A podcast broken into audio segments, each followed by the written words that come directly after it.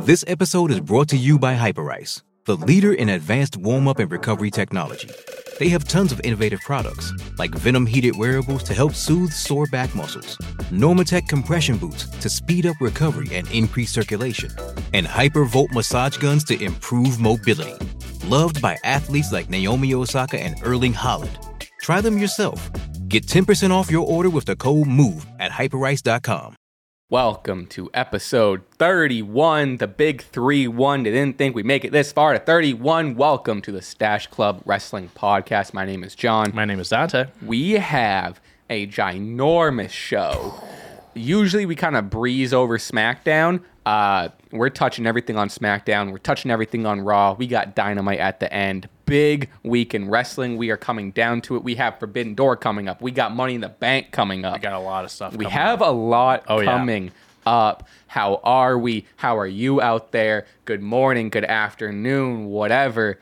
Dante, how are we? What's going on? Doing good. I'm pretty energized this morning for whatever reason. I kind of woke up early. And me too. Usually I wake up early and I go back to bed for a little bit, whatever. Stayed up, just kind of like was just on my phone, chilling out, ready to come here. I have two coffees this morning. I don't know if people can tell. I plan on stone colding these by the end of the episode, just smashing them together. Had a little issue with Dunkin' this morning. Which led to me getting two coffees, one of them not being mine. To whoever coffee I took, I apologize. It's not good. It's terrible. Three sugar, three cream. I'm going to say, read the order, put them on blast. Yeah. Number 8784. Terrible. Fuck them. It was awful. But... nothing crazy in the week? Nothing crazy during the weekend? I honestly didn't really do much. Yeah, the only thing I really did was I went to see Kevin James stand up. I think that's pretty Friday. That's like the only thing. How was it? All right. Okay. It's got to be okay. So when I bought the ticket, it was at Foxwoods. So they actually have a really nice theater. I don't know if you've been there before. I haven't been there, but it's really nice. I bought the tickets. They were like relatively cheap, before fees and stuff. It was like $60. So like it's not that much to begin with. So it's more expensive. I went with my buddy, and we were like all the way in the back. We were like, not like the back row, but we were like towards the back. So I went with my buddy Matt, and he said to me before we go in, he goes, "I feel like we're gonna be like the youngest people there," and like his like jokes are going to cater to a certain audience and stuff, because like it's going to be almost like boomerish jokes. He was like King of Queens, I think, started in 2006, 2007, and then like Grown Ups, like all these movies, like he was popular in like the 2000s, 2010. Like he's still like known, but like that's when like he was like, you know, doing a lot in his prime. So I'm like, dude, like most of these people that are going to be here, like people that like grew up, like I grew up watching King of Queens, but I'm talking about people like in their 20s that were watching King of Queens, like all these movies. So we go, and it was funny. Like it was good. Like I didn't know what to expect, because first of all, I didn't even know he did stand up. Yeah. I mean, like does he do like, is it dirty? What does he do? All right. So my friend was spot on. It was very catered to like adults and like parents. Like he was making a lot of like talking about his kids, and, like doing bits about being an adult and stuff like that, which is like some of it was really funny, but some of it was just unrelatable. Like I can't relate to my kid buying a VR headset and him like bitching out at him. What the heck? Like is that, this? You know? A lot. But like, let me tell you something. It was sold out. Like it was packed, and he was like the jokes he was saying.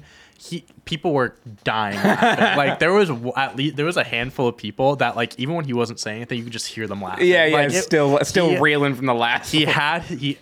Props to him. He has his target audience. He knows how to like have them in the palm of his hands, and like it was really funny. He had some bits that like I did think was funny, but there were definitely some parts where I was just like, oh yeah. Would you recommend to the audience to go see Kevin James live if he comes to a city near you? So like. Unless you're a Kevin James fan, probably not. Kevin said this to me.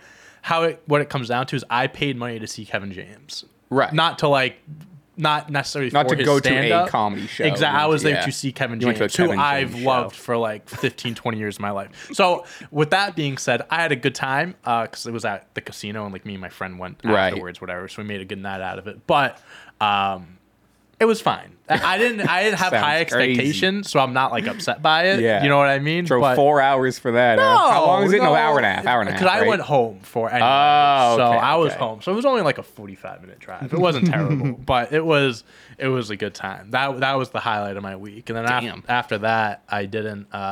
You were tuckered out from that, so you needed to. Kevin James, where's your? Yeah, you needed to use. I'm done for the weekend. He really does. So. Wow.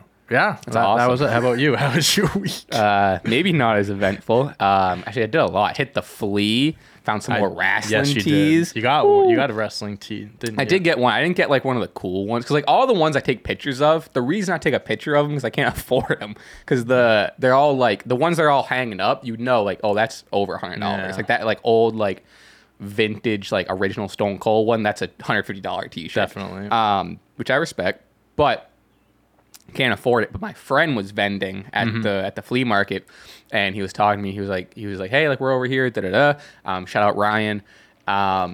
We don't have any wrestling tees though, and I was like, "Oh man," but that's cool. And I was flipping through, and I saw the Stone Cold one. I got. It's not like it's. I think it's newer. It's very new. It's from anywhere from like a couple WrestleManias ago to even like last WrestleMania when he was like kind of building up, kind of back. Yeah. And so like, and it was when they were like on the road, like every single city you'd have whatever city they're in, 316, like Boston 316, yeah, Las Vegas, kind of like Brock Lesnar did the Suplex City specific ones. Yeah. So it says Nashville 316 on the back. That's like the I love Nashville. So. Cropped the fuck out of it. Did you cropped? Because it's like the style of T-shirt. It's like this the kind of like tight, stretchy, you know, T-shirt. Cropped it, cut off the sleeves. Ooh, we're looking slutty. We are looking slutty in the Stone Cold team. Wow, that's quite a look. Did that. Hit the Pride Festival on whatever it was last Saturday. Yep. That was a ball. Got rained on. Yeah. Fucking torrential downpour. Yeah. But other than that, fun weekend. Hell yeah. The festival was fun. The flea market was fun. Everything was fun. It was a pretty good weekend. And here we are. And now we're here to talk about Wrestling. Well, let's do it. Before we get started, if you want to listen to the audio-only version, Spotify, Apple Podcasts, all of that, can you please leave a rating, 5 stars, nice little review. It helps out the pod so much. And if you're here on YouTube, if you're listening to the podcast, you're probably already subscribed, but please subscribe. We're going to start plugging that in videos because we never do. Never do. Let's start. Like I said, we usually skip over SmackDown, kind of hit the highlights, but everything on SmackDown was kind of a highlight or worth mentioning. We're going to start from the top. I'm going to take a sip of some LD. LD, if you're watching. LD, shout out LD. Water from the mountains. Who will Jey Uso align with? The show starts out. Paul Heyman, sweet talking Jey. He's saying... Roman wants to, which the phrase he was using. Roman, and it's Roman wants to groom you. Yeah. You're going to be groomed. You understand what he's saying, but you could take it out. Okay, I was like, all right, I don't know. Just a funny verbiage. Groom you to be the next tribal chief. Jimmy is jealous, blah, blah, blah. Paul Heyman says, because of Jimmy, there is no more tag team in the WWE known as the Usos. The Usos are dead. The Usos are done. We didn't get an answer, but Paul Heyman says here, as a token of whatever, I got you a United States Championship match against Theory later in the night. Jey Uso accepts, and then this is a quote from I think later in the night, but it all ties in. Backstage segment. Jey says, "I don't know why you're so happy." To Paul Heyman, because I don't know why you're so happy. Because if I'm in the bloodline, you're out of the bloodline. Bars. A lot, just a lot building up to the main event. What answer are we gonna get from Jey? I mean, I kind of just want to hit that beat because I feel like when the main event comes, we'll kind of talk about it more. So what's funny, I mean, we already know what happened, so it's kind of weird to be like, what is going to happen at the end of the night? Yeah. So all that is setting up the end of the night. We'll get back to that. But let's talk about Money in the Bank here. Santos Escobar defeats Mustafa Ali to qualify for Money in the Bank. How are we feeling? I think I honestly would have been fine with either of them winning. Same, because Mustafa Ali is kind of building some momentum. But I know Mustafa's down in NXT right now doing some stuff as well, so... that kind of made me think if he's down there, probably, you know, is going to get more stuff down there than being, you know, in a Money in the Bank match. But Santos Escobar happy with him being in it because he represents the LWO. I think, you know, you want to legitimize that group. Obviously, Rey Mysterio is the figurehead. He's the star, the Hall of Famer. You have to build up everyone around him. Zelina Vega's gotten some title matches, so, you know, you're building up her credibility.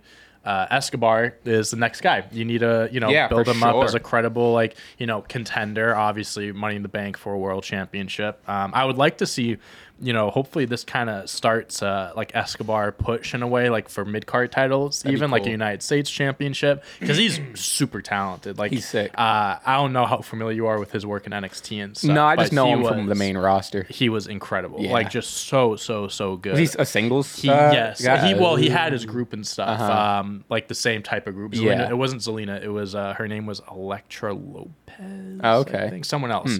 But I think he unified. I think he unified both cruiserweight championships. He did something. He unified He unified some belts. I forget what it was exactly. The NXT and the UK cruiserweights. Maybe it was the cruiserweight in the North American champion. I'm not. He did something. He did something monumental in NXT. But he has like the talent. He can be a single star, whatever. So I hope they just, you know, continue to push him, and this leads to something good for him. Yeah, my sentiment kind of reflects that. Kind of would have thought Ali would again, like, he does have some. If he wasn't in NXT, I feel like he would have gotten the win coming off of, like, especially if you're coming off that Gunther match, like. I don't know. It, like you said, it could have gone 50-50, but they're both going to bring, I feel like, a similar style to the table anyway, like a high flyer type thing. But we'll get back to Money in the Bank. At the end of all this, I have the full. So I think there's still one more woman to be announced for it. Maybe. I think they're only doing 6 for the men's this year. They usually do between 6 and 8 or 9. I mean, I'm fine with what they have. Unless they have time to add someone, but as of now, it seems locked in. Yeah, the only thing I could see happening is if they add like Bronson Reed in, because he's still kind of going after. He's been feuding with Ricochet and Shinsuke, so maybe he finds a way and make it 7. But other than that, I think it's pretty locked in as well. Backstage, Sammy's talking to Jey, basically just, you know. Same old. But he says, you know, don't do what's in your ear, do what's in your heart. And he's kind of trying to tell him the truth about what's happening with Paul and blah blah blah. I love how he was like talking about how the Bloodline days was from the best days of his life. And he was just like with the handshakes, trying to like breaking you every week. Then Jey starts like laughing a little bit, and he's like, just like that. Yeah, I love that. I love that interaction. Him and Sammy and Kevin have been like. You could argue maybe their tag team run. Not, it's not some monumental tag team championship run right now by any means. Could it get there? Sure, but their like character work is so good right now. Kevin doing his like hot temper thing. Sammy kind of being like the straight man, but also like, you know, still getting Jey to crack. And I really love the work they're doing. Kevin's like paranoid, like all the stuff going on. Sammy's just like, it's all right, like trying to keep his head on straight. We'll move on to kind of a weird segment.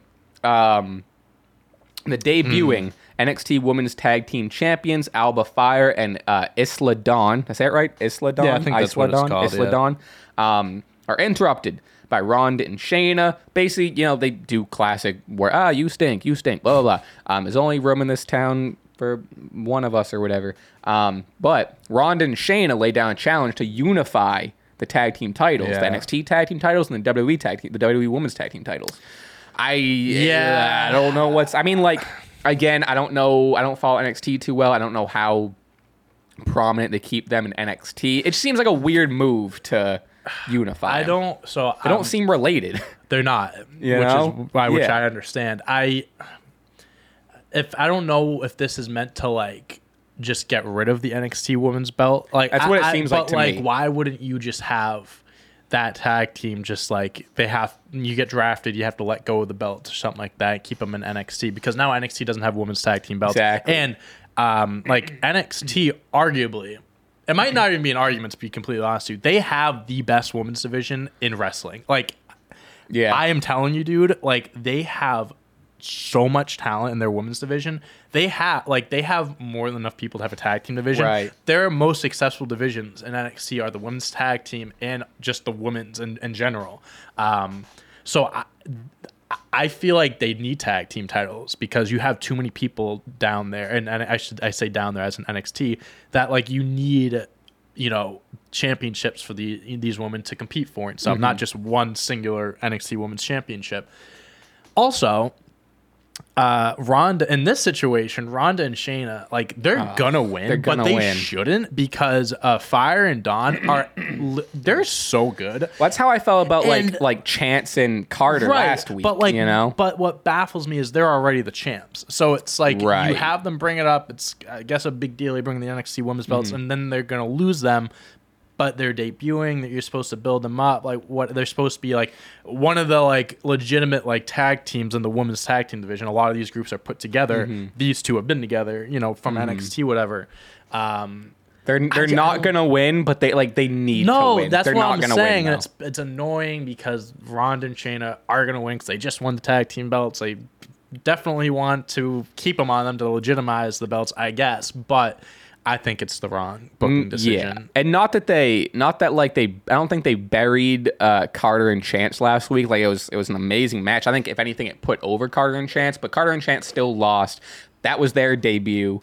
Now they're going to do the same with Dawn and Fire when they debut. So now you just have these two NXT Women's Tag Team call-ups who were drafted. Yeah. Like it's not like they were just like, you know, called up whatever debut. Right. They were like they were both drafted on TV. Mm-hmm. Right. So I don't understand it. It would be nice if Dawn and Fire get the win. Yeah. I don't know. It will probably happen at Money in the Bank, I imagine. I don't think it's official, but I don't know. It's something. It's whatever. As long as NXT gets those belts back somehow, I really don't think so. I just don't understand why they wouldn't. That's the only. I'm just confused. They spent a lot of time building up that division, those belts. Mm-hmm. The NXT Women's Tag Team belts are more valuable and carry more weight than the main roster tag team championship. Yeah. You know what I mean? Yeah, so it's like, why are you taking that away from that brand? I don't know. I was very confused with a lot of things, and we're going to get into one of them in a second with the belt.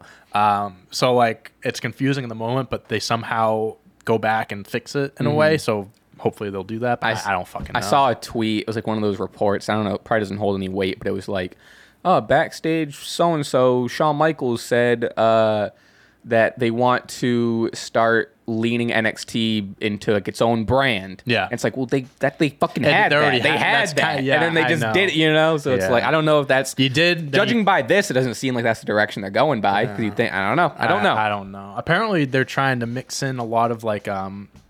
So like NXT championship matches, they're trying to showcase them on like pay-per-views, like SummerSlam. I mean, yeah, you might see the NXT championship getting that fed in women's championship. The main belts, I think. It would make sense if how NXT is positioned where it is now, being like a developmental thing, then absolutely. I think the title matches should be on the main Raw. If they're supposed to be their own brand, exactly. Their own brand. Go back to your like takeover. I mean, they still do takeover, but you know what I mean. Yeah, if you're supposed to separate it if it's supposed to be its own brand. But also, like you said, we got Mustafa down there, Baron Corbin down there, which we'll talk about, and then Braun Breaker's facing Seth on NXT. But I mean, they already and Carmelo was on SmackDown. So they already kind of do these appearances, and like they're kind of mixing the brands together, I guess, but I don't know.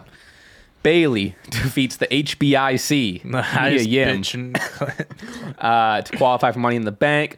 Nothing crazy about this. It was more so Bayley got the win. Obvious Bayley was gonna go in. It's more of like, my one note is here. Every time I see the Good Brothers on TV, I'm reminded they're employed by the WWE. Every time I see them, like, they're here. It's disappointing because like in every promotion that they're in, they're like super successful. Like when they were in Impact, they were the tag team champs. AEW, they were like prominent. I think New Japan with Bullet Club. Then they come to WWE and they're just like nothing. I think it's just this isn't me commenting again. This is more me making a comment, which is kind of a gray line. I guess I have to make the distinction of They're boring. They're boring. I don't like them. They're boring. Carl Anderson is a creative character.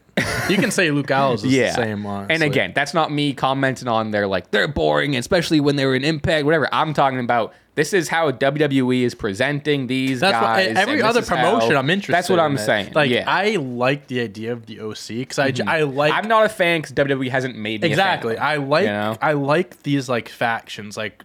three people. I know Mia Yim is in it, but I'm thinking of just like AJ, Luke, and Carl because I like the main guy tag team behind. Like I like the idea of that, like Imperium, Gunther, and you have the tag team. For a while, it was like their Bullet Club kind of. Exactly, but when you don't like showcase them prominently or you don't do anything, like when AJ was hurt, they weren't on TV at all. And actually, in their clauses, in their contracts, they have a clause that says if like.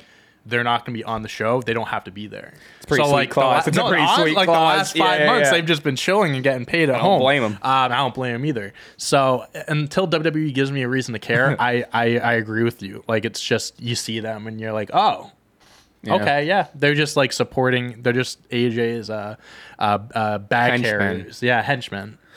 And then Karen Cross attacked Adam. Who gives a shit? Yeah. They're starting that. Asuka.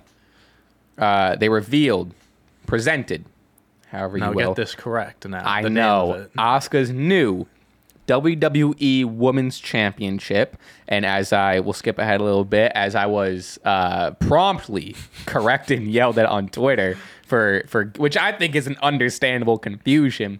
This is now going to be, it's no more SmackDown Raw. Mm-mm. This is going to be the WWE Women's Championship. And the one we'll talk about later with Rhea is the WWE Women's World Championship. Yeah, very different. But, so, all right, so let's start. It's fucking stupid. It's fucking stupid. I'll say it. Everyone correcting me, being like, it's not that hard. No. No, it's fucking stupid. It's fucking stupid. One's the WWE Women's Champion, one's the WWE World Women's Champion. It's just like, it's not even a different word. It's a few different letters that's different. And then you're like, oh, obviously it's a different title. Obviously it's a different thing. Oh, no, it's actually totally different. Fucking, okay, sick. They do look different, at least. They do. There is. Well, they don't look that different from two other titles that look exactly the fucking same. Okay. So let's start with the look of it. They reveal the title. Yes. It looks a lot better than Roman's. I think it's because of the white strap. Yes, I still hate it. It looks better than Roman's. For sure. So I'm not saying it's the best belt they've ever made, but I think the white strap really does make a belt look better. Yeah. I just think the yellow mustard. I mean, I'm beating a dead horse at this point. No, I still agree with that. It's the coloring of it is still very questionable, and it's still very like just unoriginal. Obviously, just like making it the smaller. Why do they have to do that? They never did that. The difference is like it's the same belt but smaller and white strap. You know what I mean? And it was like the same with the like WWE and the SmackDown Raw Women's Championship. But you look back in the day, and sorry, the sun just came out and I got nervous. It's already hot in this room. Back in the day, obviously, you had. Big gold looked a lot different than the spinner belt. And the women's championship, you had the women's championship, like the Trish Stratus, like cool looking one. Mm-hmm. Even if and I'm not giving the Divas title any credit, but at least it was different looking than the other titles. It was original, but it sucked. Right. It's like why I really, really don't understand why we can't have why do they have to look I don't know, why do they have to look the same? No. Why is the white strap the women's one, the black strap's the men's one, because you had the Intercontinental Championship with the white strap. The white strap isn't just like for women's wrestlers. No. Like men have had it in the past.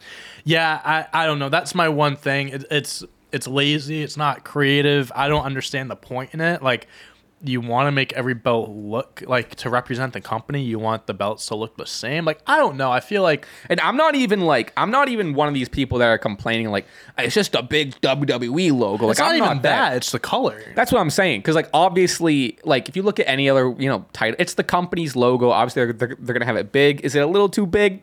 That's understandable. But I'm not even sitting here saying like it's just a big WWE logo. Blah blah blah. It's just dumb looking. No, the jewels on it. Even the W with the jewels and the W. I don't like it. It's tough.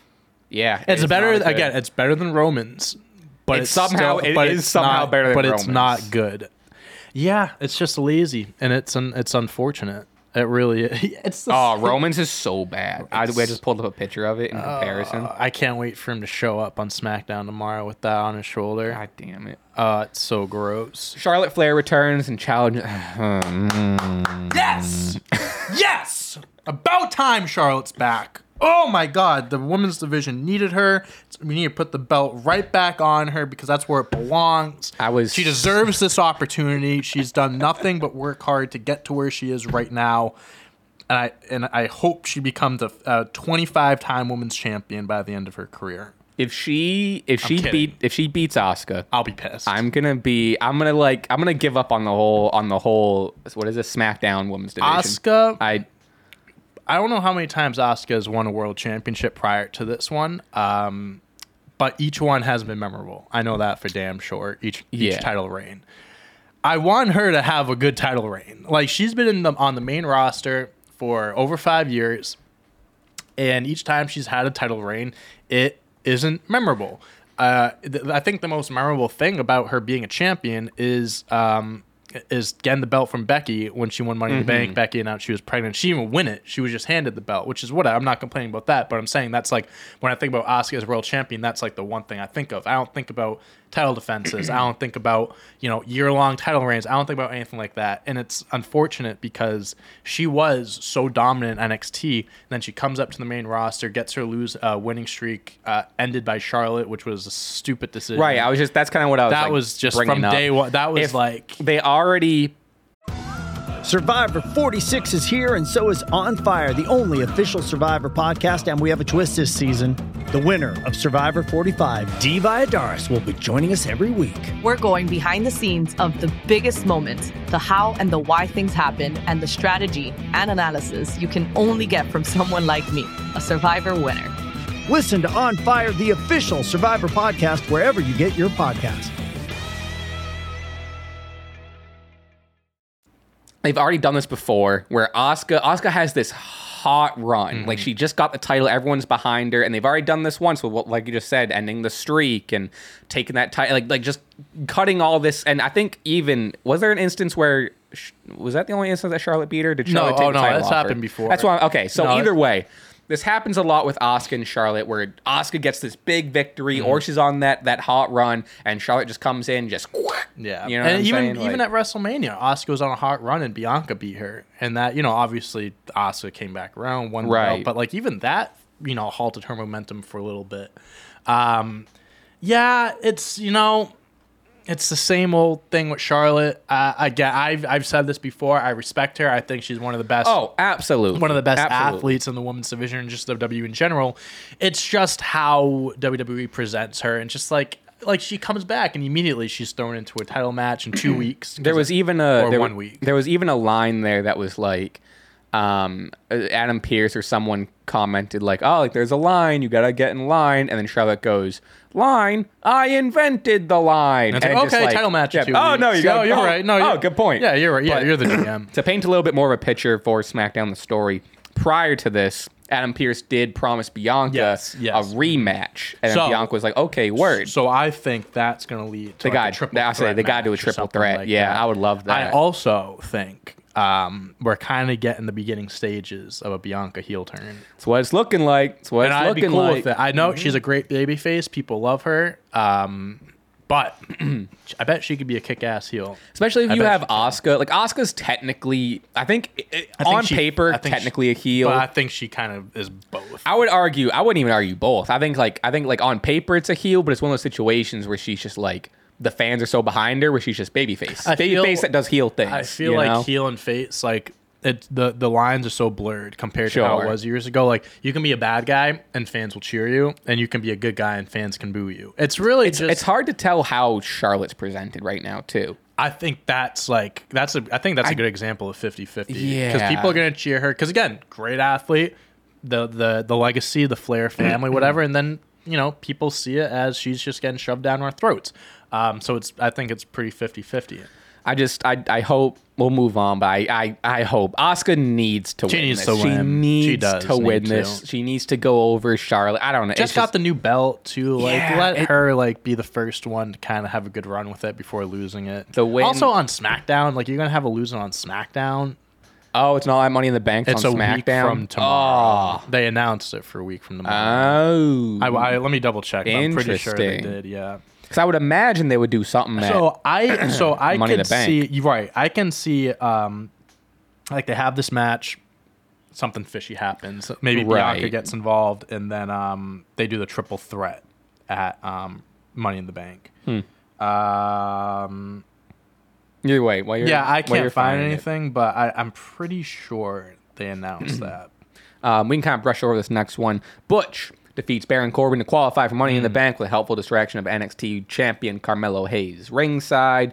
I don't have much to say about this. Like I said, we're going to kind of talk more Money in the Bank stuff later, but Butch is in. We got Butch. Butch is in. Baron Corbin and Carmelo Hayes are feuding. Yeah, that's an NXT thing going on. Awesome. Yeah. That sounds cool. I found it 2 weeks from tomorrow. So they announced it in 3 weeks last week. Holy I don't know shit. If it's when the fuck is Money in the Bank? I think it's the so if it's 2 weeks, it's the day before Money in the Bank. Oh, what? So yeah, that makes me nervous that they're gonna pull something off. Something's gonna happen. Who did Butch fight? Baron Corbin. Okay. Okay. So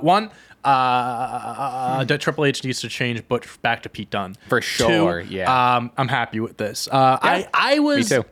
So kind of same thing with Mustafa Ali. I'm like Baron Corbin. I could see him winning because he's in NXT. They're kind of like giving him that push. But then I'm like, oh, he could lose because he is in NXT. So like, why is he kind of in two big storylines in a way? Also, if he was in, he just always just makes a heel to be in a match too. Right? So, you know. I think during the match, Carmelo was there, so there was like a distraction, whatever. So it wasn't like he lost cleanly. Happy Butch won. And we'll talk about the match in general soon, I'm sure. But like, love how the way the Money in the Bank match is shaping up. All non-world, never won a world championship, none of them. I think it's a great match, great opportunity for these guys. But I had almost a heartbreaking moment when you said that because I was like, no Shin, and I was like, no Shin, tough, never won a world championship. But Baron Corbin is. I mean, I don't know if we're going to talk about NXT, but he won a number one contenders match this past Tuesday to be for the NXT championship. So that's what he has going on now. Why?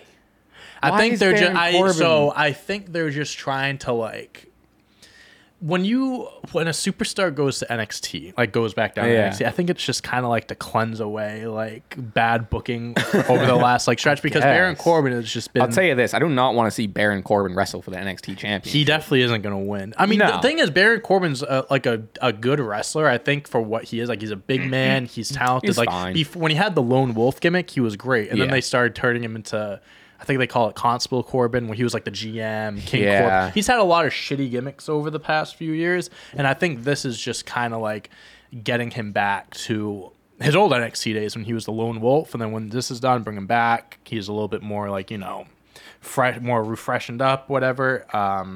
But I'm happy Pete Dunne won, or Butch, excuse me.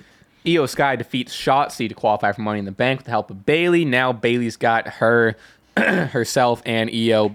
Damage control, 2/3 of damage control. Dakota's injured.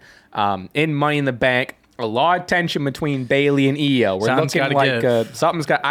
What I'm hoping for. Granted, both these women are and can be, and have been fantastic single stars. Bayley, obviously veteran at this point. Iyo, I'm clamoring for an Iyo run. I'm hoping this is, you know, we see the tension, breakup, ideally like a blow-off match between the two.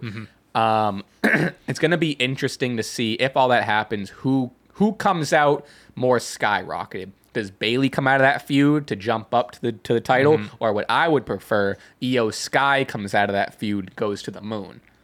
Yeah. But that's why it could be either one. I don't think Bayley needs it. She definitely doesn't I don't think need so. It. I think what I see happening is like, Bayley's about to win the Money in the Bank briefcase, and Iyo Sky like stops her, and then she ends up winning, and then they or the other way around. Which whatever happens, I feel like it's going to lead to a feud between them. I think Dakota Kai being out, I think you were going to see a breakup between Damage Control happen anyways. I think Dakota being out kind of like speeds that up a little bit. Mm. Dakota's going to come back and be like, what the fuck happened? Yeah, what the fuck happened? Yeah, I definitely think that whatever happens in Money in the Bank, those two are going to go at it during the match. Sure. And it's going to lead to a blow-off match. I would like if even like, I guess it doesn't matter whoever wins it, but like if Iyo Sky wins the briefcase, I can see them doing like this big feud over the briefcase. So it's like Bayley's like, I should be the Money in the Bank. You should give that to me. SummerSlam, we're a team. Or Bayley like gets in. And he was like, I deserve that, and then she takes it from Bayley. They can do something like that maybe. Who else is in the women's ladder match right now? Let me scroll down. I'll tell you. Zelina Vega, Becky Lynch, Bayley, Iyo, Zoe Stark, and I believe one more TBD. I'll be honest with you, like. I don't know. I'm riding for Iyo. I don't like Becky. I don't think should win. She doesn't need it. Yeah, no. I don't mind Zelina winning it, but I feel like you can do so much more with Iyo. Maybe Zoe Stark. I mean, Zoe would be a good one. I think that would be more shocking. I think it's too early. I think she needs a little. Maybe like next year's Money in the Bank, I can see her doing. I definitely think she needs maybe a little bit more time. I think Iyo Sky. I think it's gotta be Iyo, man. It's gotta be Iyo. That's the pick right there. Trying to double check to see. No, I think that's what it is now. Yeah, so you have three. You have 1, 2, 3, 4, 5. Yeah, there definitely is gonna be a. You have 3 SmackDown, 2 Raw. So you need one more Raw superstar. Yeah, probably. I guess they'll do something. I don't know if anything's announced. They'll probably do something on Monday. Yeah. Yeah. Very interesting, but yeah, it's looking like it's gonna be Iyo or Bayley. I would love it to be Iyo. Oh my god, I would love it. Where am I? I lost my spot. Holy shit, main event. We've never talked about SmackDown this much. 36 minutes in. Austin Theory defeats Jey Uso. Let me give you the rundown of things, and we'll talk about it. The ref gets knocked out as Jey goes for the pin. The ref could have counted to 1,000,000. Pretty Deadly comes out, ambushes Jey. Jimmy comes in and clears house. Solo runs in to take out Jimmy and goes for the spike, but Jey stops him. And what is just the most dramatic, just like the, dives and grabs the arm. Mm-hmm. Love that. They get out of the hold, whatever. Jimmy goes for a super kick on Solo. Solo ducks out of the way. Jimmy connects with Jey. Mm-hmm. At the end of all this, Jimmy is trying to console Jey. I didn't mean it, blah, blah, blah. Jey isn't having it. Pushes off Jimmy, walks down the ramp, goes by Paul and Solo, also seems done with them, and Jey just kind of walks up the ramp. Yeah. So I don't know. There's a lot happening. We got the classic, oops, I hit you, I didn't mean to hit you. Yeah. I think Roman's gonna be on SmackDown tomorrow. I believe so. So whatever happens, it's gonna some sort of announcement or whatever is gonna happen tomorrow on SmackDown. I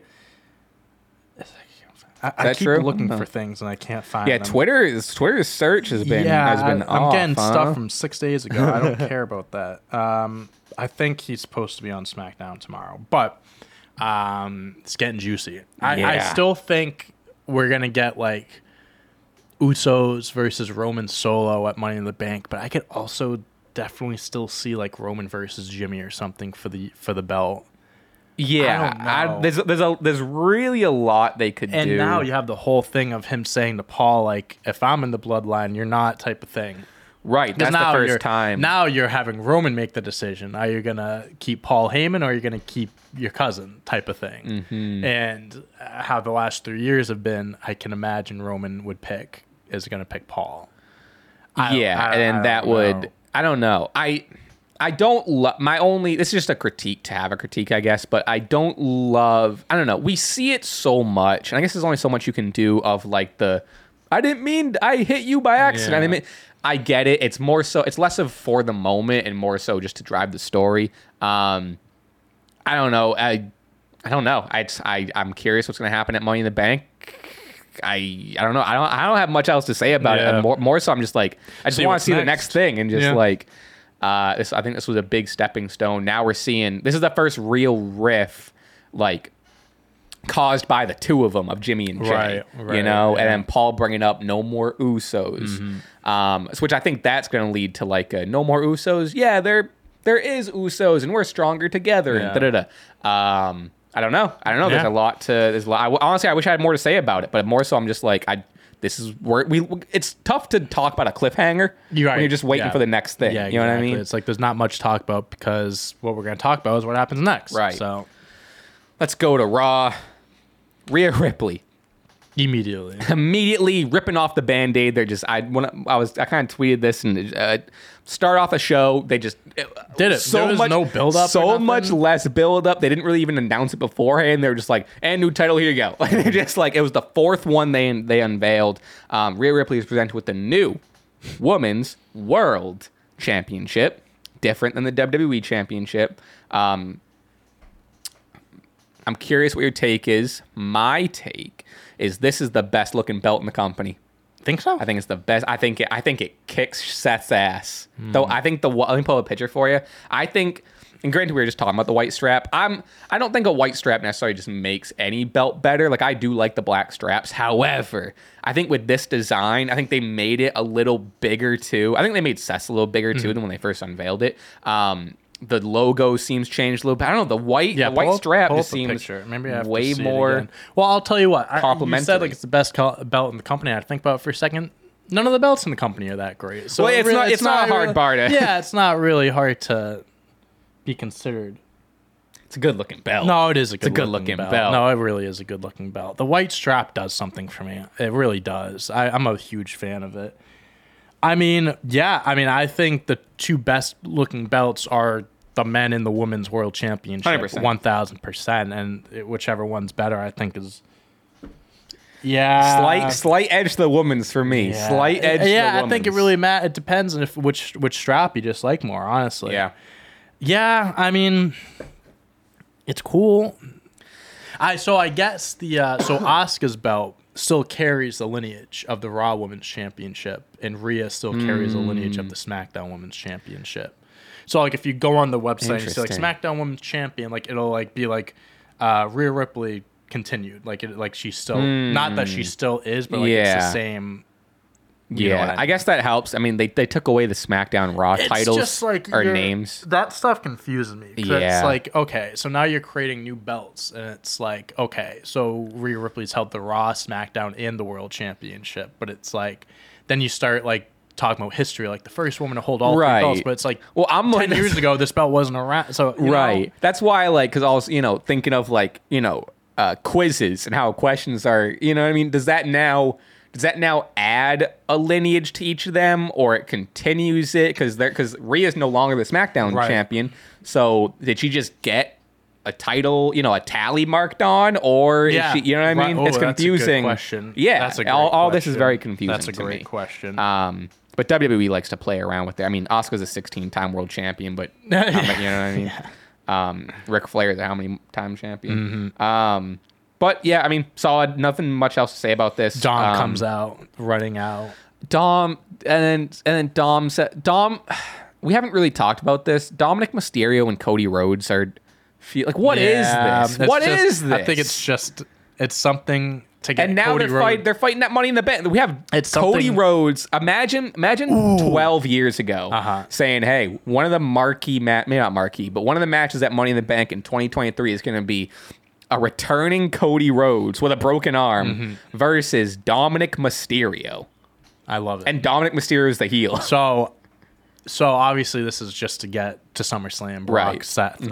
Brock Cody. I definitely. So I can see like Brock interfering and Cody loses to Dom. That'd be crazy. That'd be crazy. I didn't think about that because like that loss, I don't think would necessarily hurt Cody because if it's like funny business involved, whatever. But like, could you imagine the heat Dom would get by beating? He could just say it till the end of time. Yeah, he already beat Cody and stuff like that. He already gets monumental heat, which I think is amazing. Like, I am a Dom fan. I think he's doing great work. I think that would be so good. But that would just... You're right. It would do so good. One, it would add a lot to Cody's story. It would add a lot of tension between him and Brock. Roman bringing that up when they're feuding again. Yeah. You lost to Rey Mysterio's son. Like, could you imagine? That's ammunition. That they could do a lot. They could do a lot with this tiny little thing they got going on. I don't know if they're gonna. It could just be a Cody clean victory, too. Like, I don't, you know what I mean? Could be. But just because Brock is still around, like, you know they're going to have a third match. Like, that's what makes me think that this is going to happen, but... Yeah. I don't know. It's definitely... It's a weird. It's definitely weird. Definitely weird. My note for it was, Cody Rhodes challenged Dom Mysterio to a match that Money in the Bank. Hard times. Hard times. It's not about losses. It's about who you have to face. Cody Rhodes defeats The Miz. Decent match. Standard TV match. Not quite to the Miz's level of last week, but the Miz is having matches. The Miz is on TV. He's having matches. I think the Miz needs to go away for a little bit. Honestly, yeah. I think he just needs to go away for a few months. If he goes away for a few months and then, like, you know, like, returns, and yeah, you get it, because then you can have a return. Like, we haven't seen the Miz or whatever. I just and think now he's yeah. Don't send him to NXT. No. Just like, let him just go film a reality show or something. Genuinely. Because... he's just losing matches at this point. It's like, he's always going to be credible because he's been around for so long. He's a 2-time Grand Slam. I get all that, but it's like, and he's showing off in these matches. There's definitely he's great. There's definitely like a bit of like, I mean, this is me reading into it for the sake of reading into it, but like, there's definitely a bit of like, oh shit, I got to show that I can still fucking go. Right. And I still have like, when I want to go, I can go. And it's not like I'm saying he needs to go away for a little bit because he's not good. Like, I do think he's very good. It's just, I know what you're saying. It's just he's on a bad run right now, and I think, you know, you take a few months off, people kind of like forget a little bit about the last few months. You come back, you start winning some matches, and boom, you're right back on the horse. So that's what I think should happen. But at least he's getting TV time, I guess. Becky Lynch qualifies, Money in the Bank fiend Chelsea Green. Mm-hmm. We kind of already talked about, we're going to talk about Money in the Bank more, but also Damian Priest defeats Matt Riddle to qualify for Money in the Bank. Solid match. These two can go. Obviously, we get the me and Damian Priest joke. There's tension rising between Finn and Damian. Oh, yeah. There's a lot of tension rising. There was a backstage segment, which I think happened later on. Finn was like, well, if you win the Money in the Bank, would you cash in on me? Damien's like, how could you even ask me that? Yeah. There's a lot of cracks. Again, I've been saying it for a while. I hope if there's cracks in the Judgment Day, because I like Rhea and Dom in the Judgment Day, and then, you know, Damien's like the third man who's just the muscle and whatever. I never thought Finn needed Judgment Day, so I think this is a great opportunity for Finn. You'll have cracks. You have Finn versus Damian. Hopefully Finn wins, leaves Judgment Day. He can still be a heel, doesn't matter. Leaves Judgment Day, and then either Judgment Day gets a new member, which they're looking like JD. Yep. But I think they need someone a little more. They had a backstage segment this past week of Finn and JD, so they're teasing it a little bit. And then, even if JD takes over for Finn, I can see either the Judgment Day turns on Finn or the Judgment Day turns on Damian, with a new member being involved. So I can see JD. I could see either way, yeah. Like, we got a new member, JD. I think I just want Finn out. I think that's my whole thing. I can definitely see this whole thing where it's like kind of like with Edge. It's like, we're introducing this new member, but it's like, adding this new member, we're kicking out someone, and then it's the surprise of who they're kicking out. And again, let me tell you, I'll sing this to the mountains. I want Rhea to be the leader. Yeah, Rhea has to be. Technically, Finn, I guess on paper Finn is now, but Rhea's the world champ. She's the only one in the group that's going to get that world championship. She's the most dominant. I would love for Finn to exit, to add a member to whatever, but ultimately Rhea is the leader. Yep. And like, how sick that would be if Rhea's the leader and like bossing around like the men under her, and I just think it'd be sick. She's the world champ in the group. Exactly. So I can see her drop if like that stuff happens and like it gets to a point where there, you know, there's big cracks and like people are deciding like, oh, like who's in charge. Rhea can just be like, you guys couldn't win. I'm the one with the world championship. Exactly. But you guys couldn't win that belt, but I'm the only one that has it. So, yeah, it'll be interesting. I wouldn't mind Finn getting kicked out of the group and doing his own thing. But, like, if they're doing the whole JD thing, I mean, it wouldn't make sense if JD kicked out Finn, because Finn, like, you know, the successor trained him and stuff. Yeah. And I can also see them kicking out Damien, because Finn's like, oh, I'm bringing in this, my friend, instead, kicking out Damien. They can do either way, but I wouldn't mind if Finn got kicked out. I definitely wouldn't mind him going solo and going back to doing what he was doing. And fucking, I mean, during the do we get to the, when's the promo coming up? Promo's coming up in a little bit, but like, there's, you know, Seth was even kind of just like, what happened to the old Finn? I'm excited to talk about that promo. I thought it was pretty good. It was good, but I'll tell you. Well, I mean, the rest of Imperium attacks Riddle, blah, blah.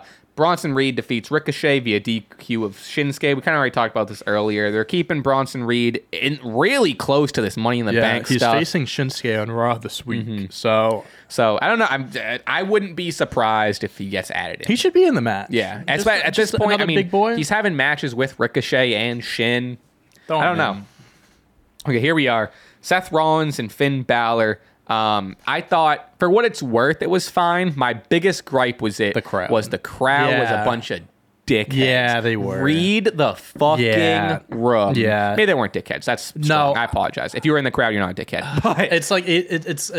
Here's the thing. It's a double-edged sword. I'll preface this by saying I love the Seth Rollins chant. I love the singing. I love they did when it was Logan Paul and Seth. I feel like that was almost the birth of it. Yep. But that was a really, really great job. Our great example of doing it through a segment and the crowd, quote unquote, taking over. Right. Yeah.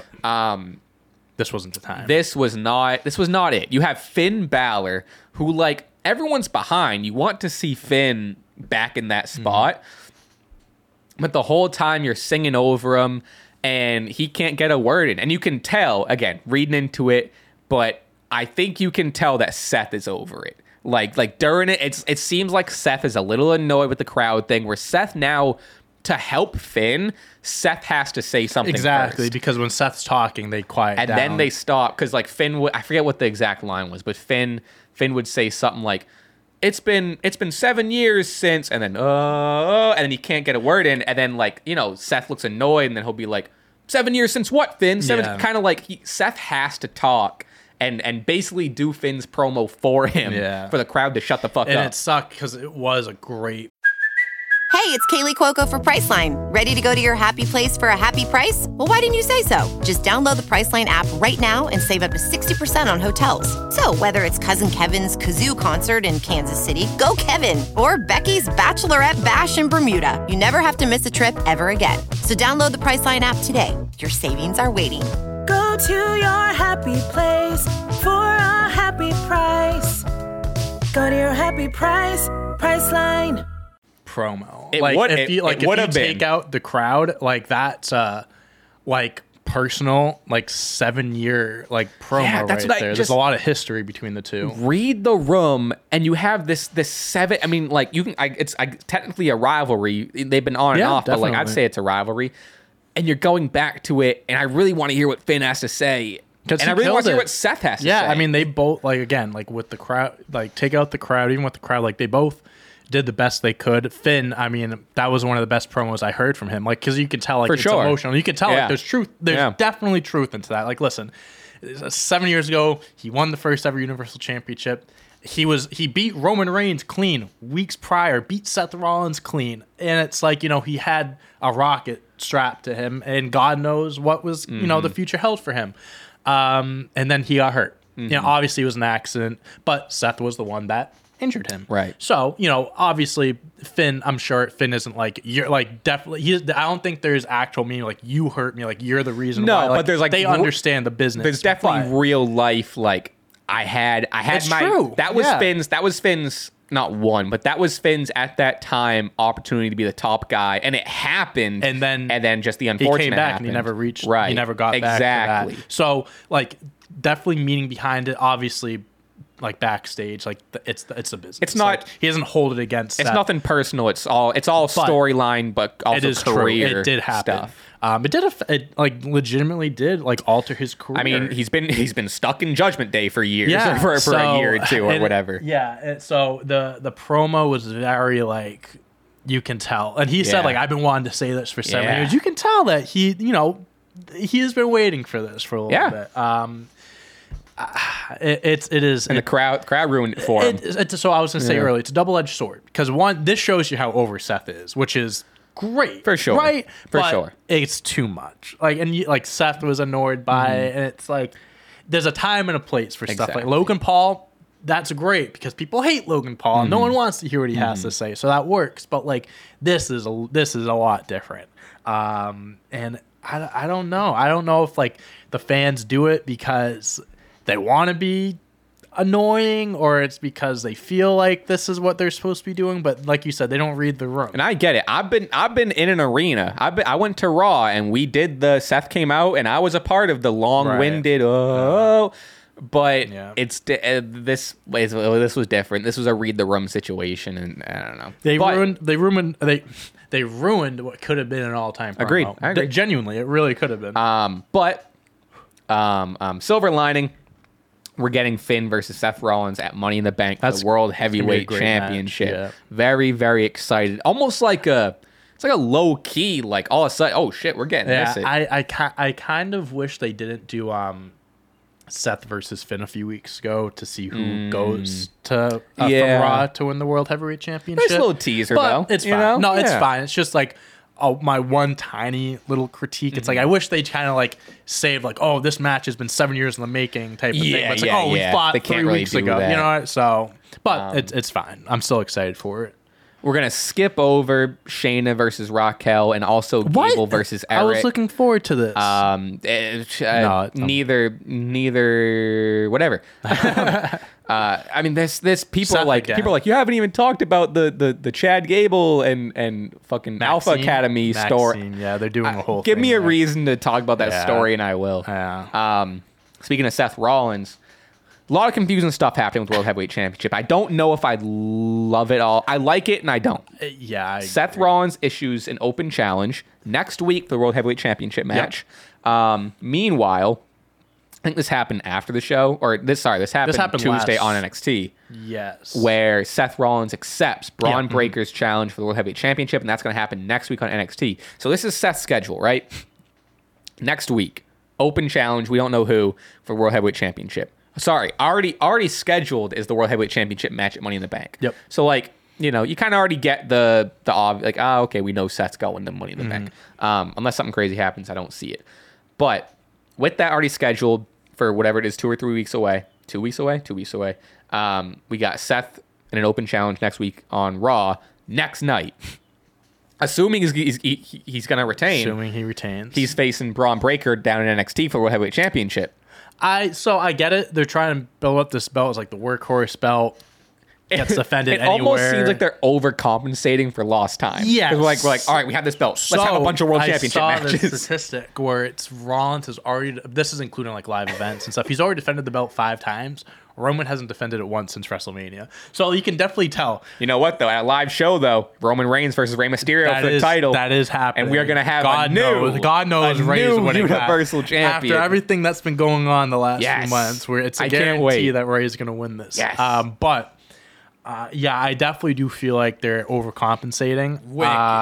Because it's like, I like the idea of like the open challenges, like this stuff, but the fact that we get world championship matches on Raw again, great. It's great, but I do think if you're gonna do this, you shouldn't announce the pay-per-view match because it's like, okay, Seth in at Money in the Bank. You're telling me they're gonna tease that match, hype it up, and then like he has the defenses in between. One, you know Seth's going to win. So it kind of takes out the element of surprise. Unless they do a shot, they could. Sure. But it's like, if you didn't announce that Money in the Bank match already, then it could be like, oh, okay, maybe on the road to Money in the Bank, something does happen. Like, they haven't announced a match, so he's not locked in for anything. Mm-hmm. But since that match is already announced, it's like, well, I already kind of figured he's going to beat Braun Breaker. But, like, the whole Raw Open Challenge, kind of like, I'm sure whoever it is, it'll be a good match and whatever. But I don't like the open challenge for the world championship. I love it for an intercontinental championship. I love it for a U.S. championship. I think you need to have a certain level of prestige for the world championship. Sure, because you're not building a story around. It's kind of like the international championship in the AEW in a way. Yeah. Right. In a way, it's comparable. But like, I agree. I think for the world heavyweight championship, like let's say Seth Rollins comes out and then someone interrupts him, like Bronson Reed or something like that, and he's just like talking whatever. Seth Rollins be like, "All right, you know what? Put it on the line right now. Yeah, put it on the line right now." Something like that. Sure, it's like you're talking. Even if it's just a segment, you build it up. This is like someone come out of the curtain next week and face me, and it's like okay, like I'm sure the match will be good. And Seth will win. Love that Seth's defending champion again. Love that we're seeing it on Raw, but like you said, you've been using the term double-edged sword, and I think a lot of this is also a double-edged sword. I think they have the right thought. Like, they have... How can I explain this? and they think they're doing. The thought is there. The thought is there, and I appreciate that because we haven't seen many world championship defenses over the last few years. Like I get it, but. You don't have to do too much. Yeah. You don't have to do... The belt's brand new. Like, give it some time. Have him have these important matches. And then as time goes on, you can do the open challenge. I'm not... I know you're against the open challenges. I'm not totally against it. No, I'm not against it. It's like there needs to be... I have an issue, as I've said before, with like... championship matches with no build up and like AEW, like the TNT championship, that's my biggest gripe with those belts is there's nothing there. It's just matches, and matches can be good, but if there's no storyline, why do you care? Right. That's why I think we're kind of falling into that with the world heavyweight. I think they can recover from it. At least the Braun thing, there's something there of like Braun's challenge, like at least Braun challenged Seth, and there's like I don't know if I love Seth going down. I don't love it though. I would rather like Braun come down. To Raw. No, I do like him going down because I think if Braun's coming up, keep him up. Like why is Braun going to come up if he's going back down? If I would have liked this more if like Braun got called up and like this happened, but if Braun got called up, accepts the open challenge. Right, yeah. I know Baron Corbin is. Technically the number one contender in fighting Carmelo, but Carmelo and Braun are still like feuding. So like, it's like, a weird Braun's thing for a lot. It's a weird thing for Braun to lose the NXT Championship and still be on the chase for it, but then be like, because the World Heavyweight Championship, I'm going for the main roster belt because that is more prestigious than the NXT Championship, you know. So for Braun to just be like, you know, I lost that. It almost, I don't say it invalidates Carmelo's championship, but it is just a weird thinking of like, oh, I lost the championship. I want to get it back. In the meantime, you know what?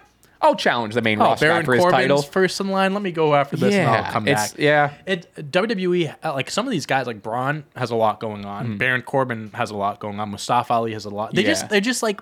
I would like this better if Braun had the NXT Championship. And then challenge Seth. I agree with you there because at least at that point it's like NXT champ versus World Heavyweight champ. He has reason. What? I'm the top guy. Yeah, and exactly. I do. That's a good point. That's even if like Carmelo was the one to call out Seth. Yeah, 1000%. Recent interviews, Carmelo was calling. He's like, who's one guy you want to face on the main roster? Seth Rollins. Oh, they could have.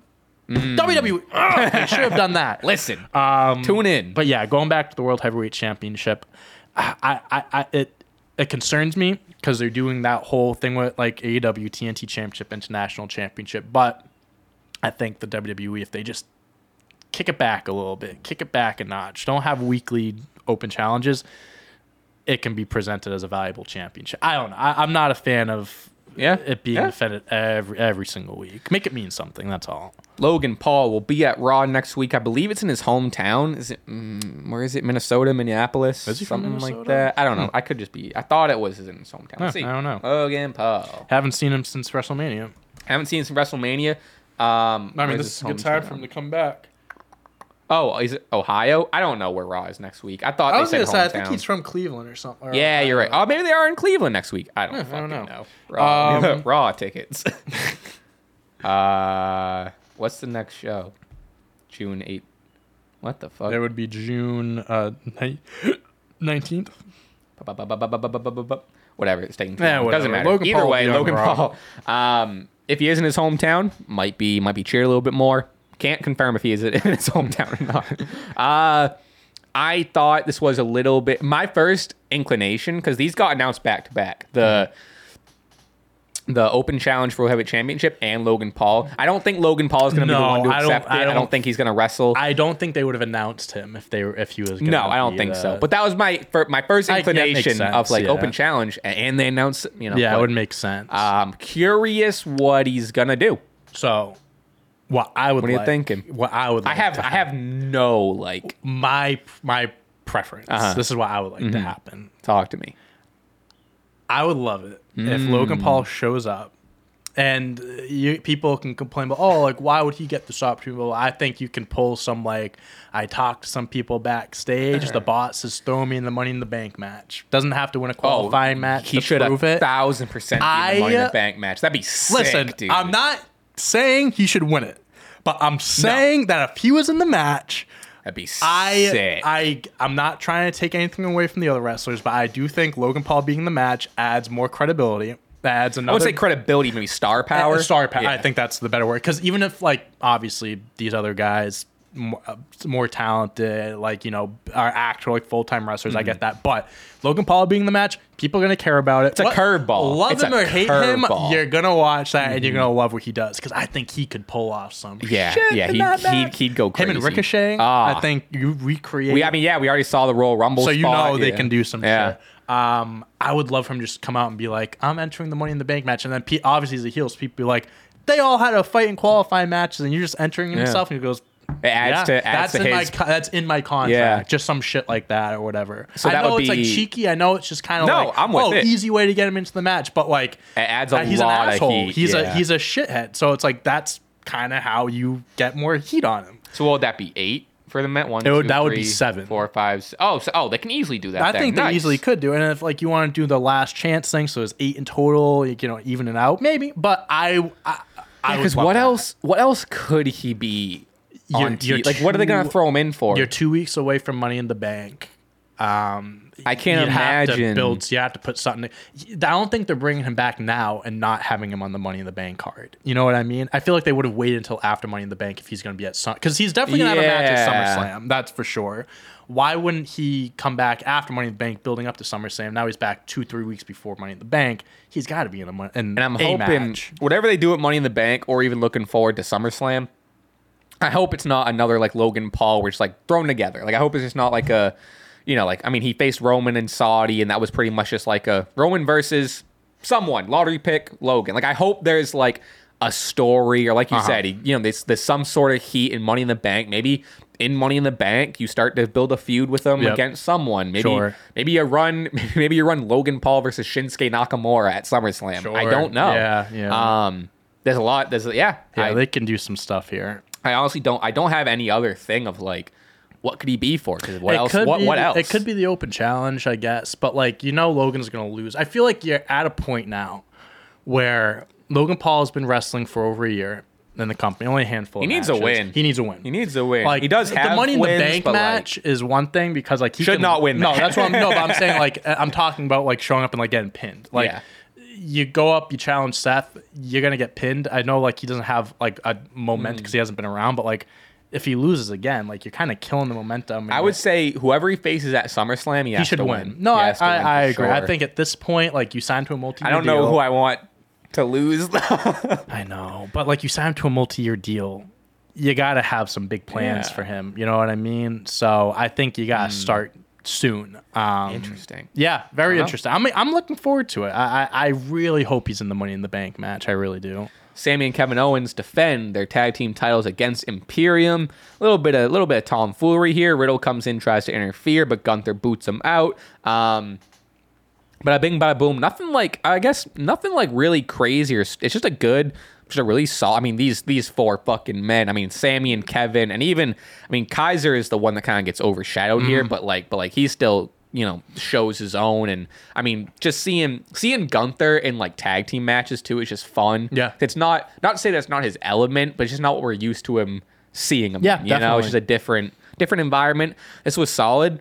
Not much else there to say other than just like, I don't know if this is the end of this feud. I don't know if we're gonna keep going. Maybe we'll do Sammy and Gunther for the IC title. I don't know. I've said this before. I still think they're going to do Riddle versus Gunther for the IC title at Money in the Bank. Oh yeah, you're right. They'll probably end up doing that. Because they're doing the whole Imperium. Kevin's Sammy. I know. Matt Riddle just fought. Who did he lose to? Damien. Priest. Damien. Yeah. So it's like. Like this week, he wasn't involved. I don't think he was involved. Oh no, he did. He did interfere. He interfered. So, Gunther. Yeah, you're right. I think they're.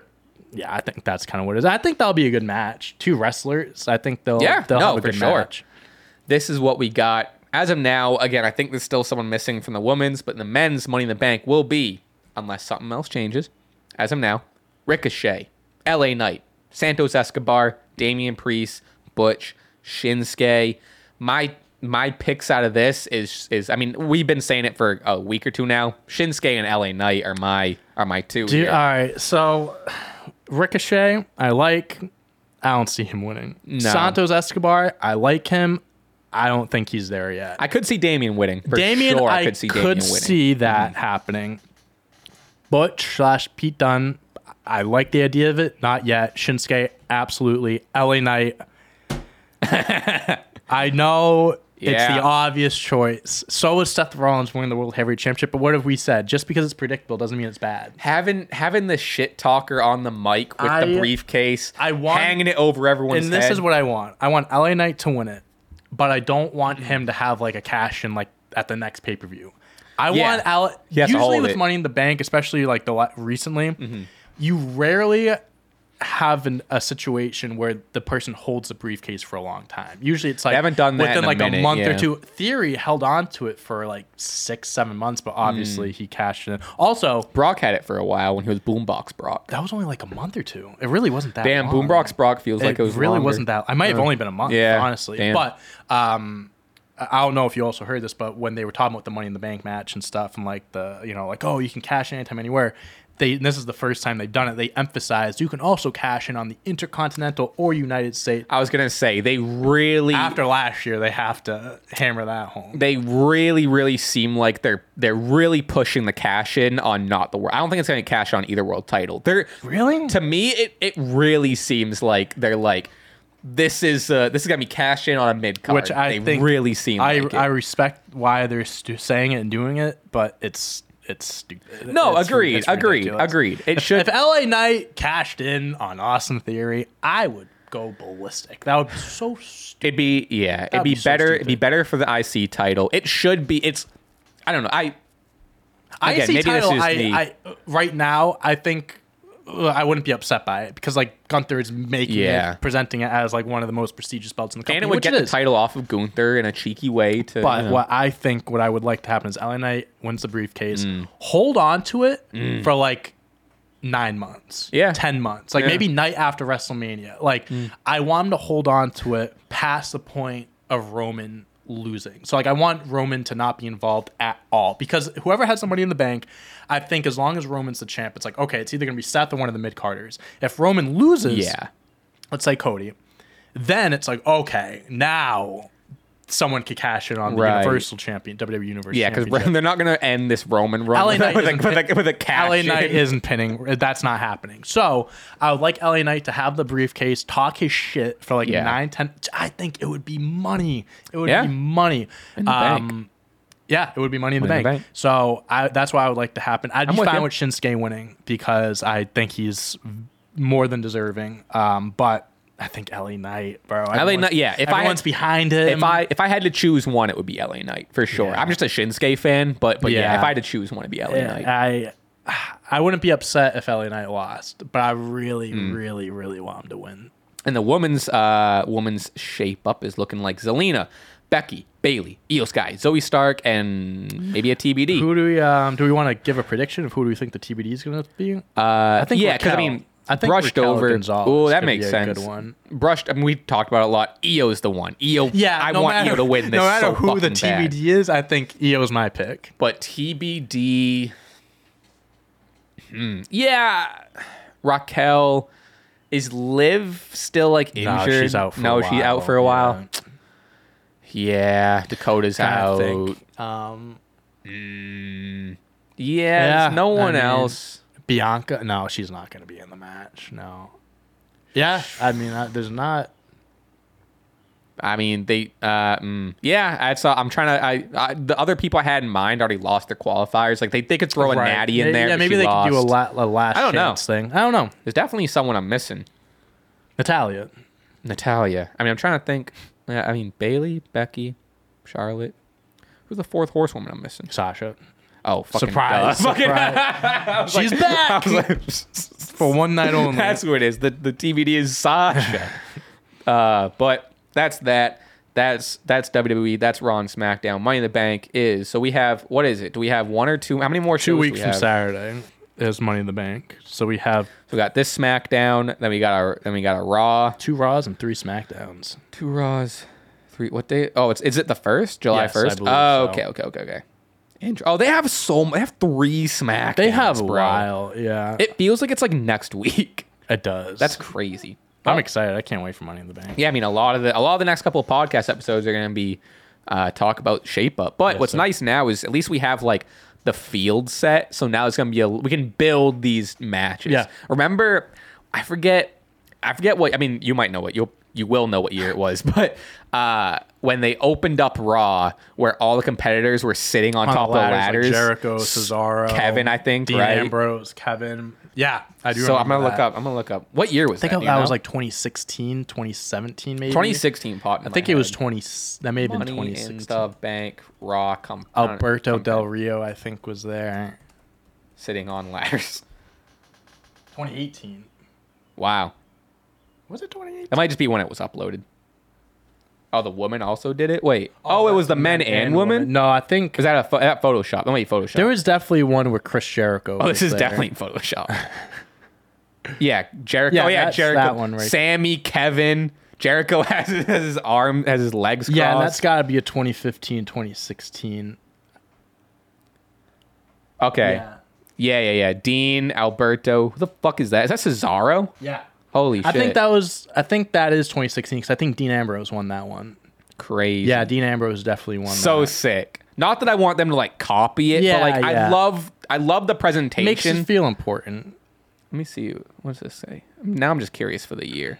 We got Dynamite to cover, but this website's going to give me just a virus. Just like a 2016. Getting a virus. 2016 Money in the Bank. Sounds right to me. Yep. 2016. Stacked. Yeah. That was a stacked group. Yeah, I hope they... I think they could... Especially if they have time, I think they could present both these matches. And as huge... They are big deals, so I think they have the opportunity. So before we get into AEW, I do want to ask you this question. Uh-oh. Usually you're the one asking the questions. Okay. I'm going to ask the question. Because I've been seeing a lot of stuff on the internet. People are kind of a little upset that there isn't much star power in the men's match. Do you think that it's better that there's all these contestants, all these contenders are... never won a world championship before, or do you wish there was someone in there that kind of added a little bit more legitimacy to the match? Two things. First of all, the match has star power. Mm-hmm. You have Shinsuke Nakamura in there. You have LA Knight, and then even Damian Priest has been on TV. I'm not saying that. I mean, Damian's not the biggest star. LA Knight's not even the biggest star. But you have Shinsuke in there. You have stars. You don't have world champions, but you have stars. Mm-hmm. So you have stars enough, but also. With threats to our nation waiting around every corner, adaptability is more important than ever. When conditions change without notice, quick strategic thinking is crucial. And with obstacles consistently impending, determination is essential in overcoming them. It's this willingness, decisiveness, and resilience that sets Marines apart. With our fighting spirit, we don't just fight battles, we win them. Marines are the constant our nation counts on to fight the unknown. And through adaptable problem solving, we do just that. Learn more at marines.com. And I think I might have seen, because you did write an article on clutchpoints.com. I did write an article on clutchpoints.com. So I feel like we might share the sentiment where the Money in the Bank match has always been the lower card guys getting the opportunity and getting the cash in, right? Elevating those exactly. Yep. So that's, especially if you look at when it started at WrestleMania. Yep. And, like, yes, granted, guys like Edge did win it and whatever. But when Edge won it, he never won a world championship before up to that point. Exactly. Too, so, no, I think, I don't know. I mean, what do you want from this match? Do you want, like, I don't know. What do people want? Because it's, you know, like, what I mean? How I look at it is you could have, like, this match is meant to elevate superstars. Like, this is supposed to be, like, you win the Money in the Bank match, like, your career trajectory changes. And it adds a curveball, and now someone like, unexpected always has so it's the like, thing. Now, I love Drew McIntyre, and I wish he was back. I would love to see him competing and stuff like this, but I would much rather see an LA Knight win this match. Yeah. Because Drew McIntyre can come back and challenge for a world championship whenever he wants. He doesn't need the Money in the Bank briefcase to elevate him. He's already a major star. The briefcase is meant to turn a mid-carder, lower-tier guy into a main eventer. You've seen that when Edge won it. He never won the World Heavyweight the championship before. He became a main event guy. CM Punk, he won it twice, and that elevated him. Right. You had Jack Swagger. I know, like... Look at this. All right, we'll run down the list. Yeah, let's do it. Edge in 2005. Rob. Like that led him to beating John Cena and to being a top guy. That turned Edge into Edge. RVD, that led into that crazy ECW one-night stand match. Elevating. I mean, like, RVD was already a legend at that point, but we thought we would never see him again with the... I think you could even say it's like, I don't think age has anything to do with it. We've talked about this before, but it's like you said, it's mid-tier guys, and even like an RVD, who at the time was kind of like that, like mid-tier guy going after like, you know, either tag belts or like mid-card titles, whatever. And that elevated him to the championship match with Cena. Yeah. Mr. Kennedy. Edge, if he never got hurt, Mr. Kennedy would have become a world champion, would have changed his career. Jack Swagger. Kane, which like, whatever. You know, Kane's outlier. That was more of a storyline thing. Sure. The Miz. That's a big Daniel one. Daniel Bryan. Another big one. Alberto Del Rio. Yeah. Dolph Ziggler. Cena, no. Sandow could have been. Randy Orton, whatever. Seth. Mm-hmm. Sheamus, whatever. Dean, that's a big one. Mm-hmm. Corbin failed. Strowman, whatever. Brock definitely didn't need to win it. Otis and The Miz, again. Big E, that's not a big huge, one. Huge. So one. Not every person that wins this is guaranteed to be, you know, elevated. You know, obviously. I think if there's a story, because like if there's a story for a Randy Orton or a John Cena to win it, correct, or a Brock to win it, fun, it adds an element to whatever that story sure. is going mm-hmm. on. But when you're in a position like you are now, with Roman as the champion and Seth's an established new champion, there's no real like Seth doesn't really have mm-hmm. He has Finn, but like other than that, he has a story. I don't even want to say that. That's a 7-year story. But yeah, no, they're in a year and they're in an opportunity where it's gonna be a mid-card guy to be elevated, and that's the majority for sure is what it's always been. And look at the last since Dean Ambrose, he held it 57 minutes. 58 days, 70 days, 58 days, 193 days, which is okay. So when you had Otis and The Miz, that was a little longer. Big E, 57. Theory held it for a long time, but failed cashing on the United States Championship. It's been a while since you've had like that really long, like, you know, I mean, Seth had it for 273 with his cash. I want a Dolph or Seth type of reign. Hold it for 200 something days, like. Carried over into the next year after Mania. Edge, when he first time held it for 2 years. Edge almost held it for 2 years. 1 year, excuse me. I agree, but my thing is like it can get stale quick, because I remember with a lot of these people holding it, I have memories of like, you know, so and so still has the money in the bank, and it becomes right like an accessory almost. Mm-hmm. Where if they do it the right way, I think it's great. And they are always teasing anticipating a cash and stuff. I don't think I'm as optimistic as like a 9 to 12 months, mm-hmm. but I definitely it either has to be a shocking night of turnaround or mm-hmm. like months long, and that right. builds up to something. I will be curious, especially now they have like the two. Mm-hmm. Sometimes they do like the men will cash in same night, women will hold it or whatever. Now I'm curious what they're going to do. You want to look up the women's Money in the Bank because there's a little, I want you to see what they've done the last few years. I didn't notice this until I saw a tweet about it. Women's really pixelated image. Okay. All right, Carmella 2017. Look how long, since Alexa, how long they've held it. 2 hours, 1 hour. Oh, geez. Oh, that's up until 2020. The last few years. Asuka had her 50 plus. No, she won. Wait, what? She no, that's not right. She got the belt the next night. And faux star. Yeah, that's not correct. Yeah, go on Wikipedia if they just have that same thing for women. Win the Bank ladder match, history matches. Let's see what we got. I don't remember that. Who did Asuka cash in on? She didn't, because Becky was pregnant, so she was like, "Oh, here's the champ." That was the next night, so that I know that's incorrect. Okay, so they kind of have them bunched together. Okay. So we saw Alexa same night, Bailey same night, Asuka next night. That was 2020, and then where's the Asuka one? It doesn't even have it. 2021, Nikki ASH the next night, I think. She said held the contract for 25 days. 1 day is recognized due to. Oh, maybe it was. Delay. Okay, maybe it was a few days. It says, maybe it was. On the May 11th, 2020 episode of Raw, Rollins champion Becky Lynch announced she was going on hiatus with pregnancy, and that the women's Money in the Bank ladder match had been for the championship, revealing to... Why do I feel like that was the next night that they did that? I don't know why they would... You're right. It definitely reads like it. It sounds like it. Like you would think like... Yeah, you would. I guess. I mean, it's that was. It was 20. That was a dark. That was a Thunderdome. Yeah, that was a dark. You would think that you know, like the next night, it'd be like, that was actually for the world title. I guess it happened almost a month later. I don't know. Whatever. That's crazy. So then 2021, you get to Nikki ASH cashes in like the next day or 2 days later. Yeah. And then 2020. I'll go back to that. Sykes has the times. I don't think it stopped at 2020.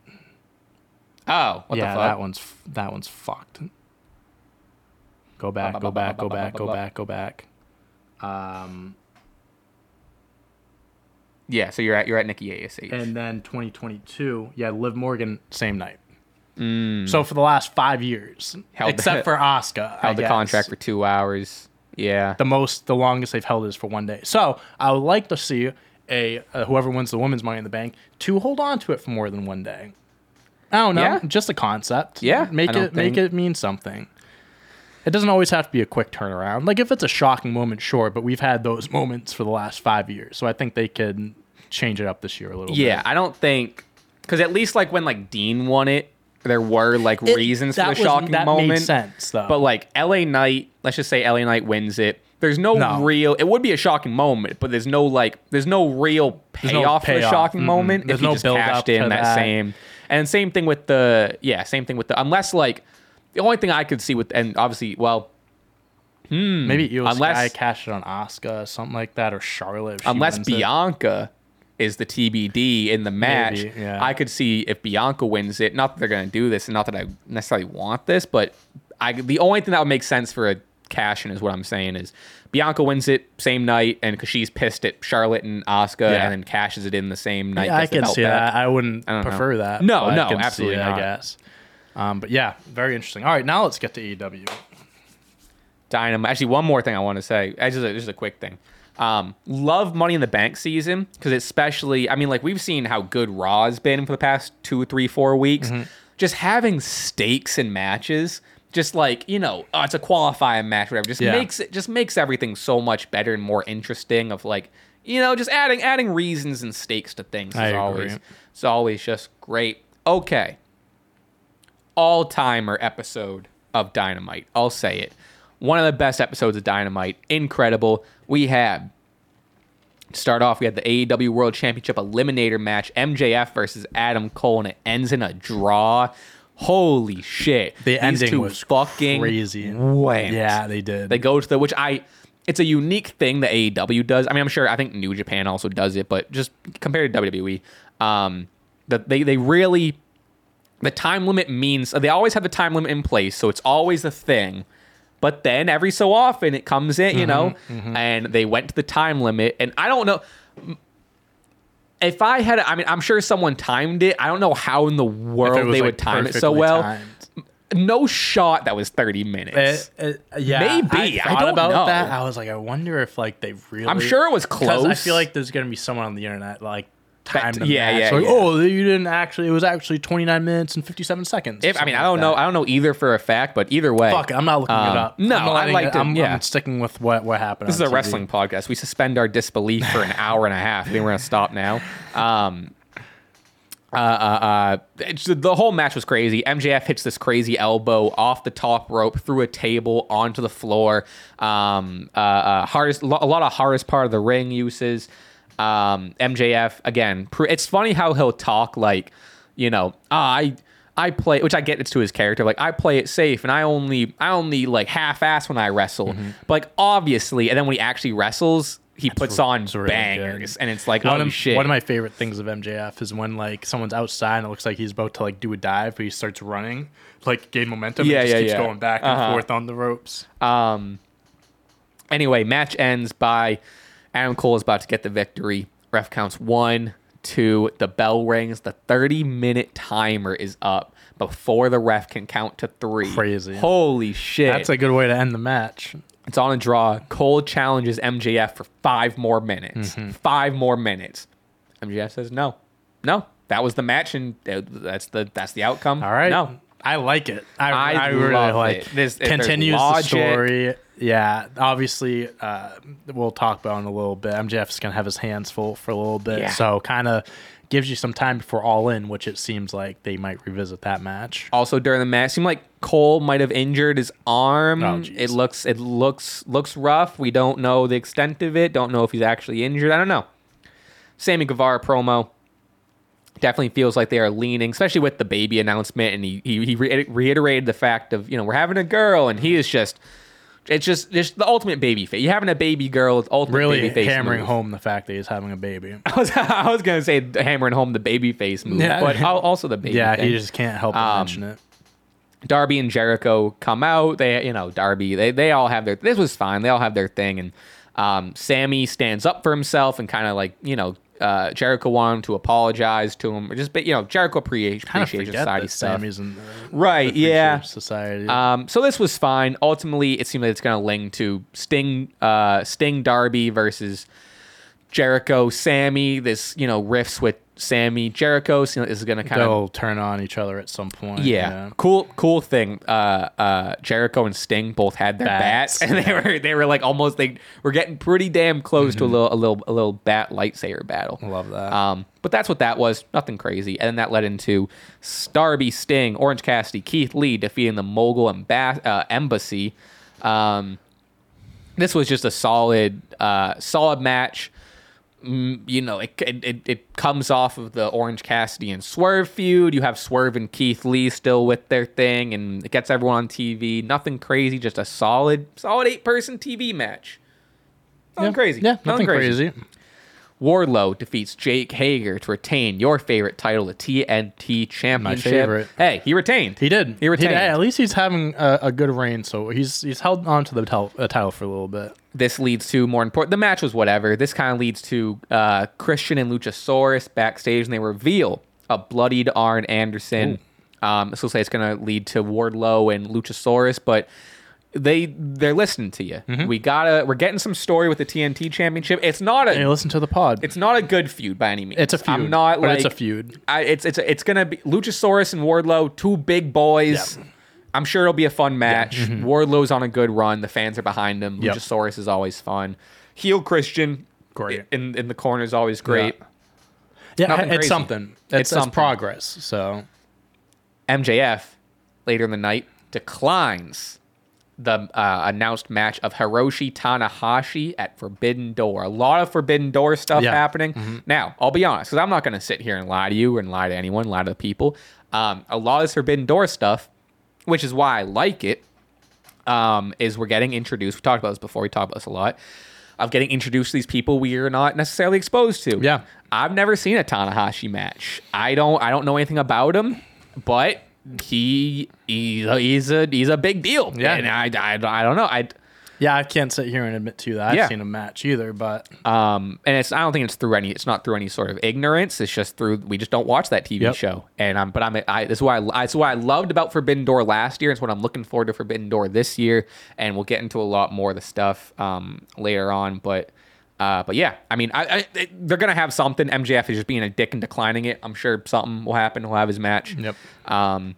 Blah, blah, blah. Someone else in the same sentiment as this, Zack Sabre Jr. Yes, sir. Confronts Orange Cassidy, a challenge for the International Championship at Forbidden Door. Also, I guess Zack Sabre Jr. is the first ever New Japan, what is it? He's a TV champion. He's the first ever something. Zack Sabre. He's a great wrestler, too. I think him and Danielson fought last year at Forbidden Door. Oh, really? I think. I don't remember. Blah blah blah. He's something. What is? Oh, he's the first ever New Japan World Television Champion. Oh, gotcha. That's what it is. Another champion versus championship match again.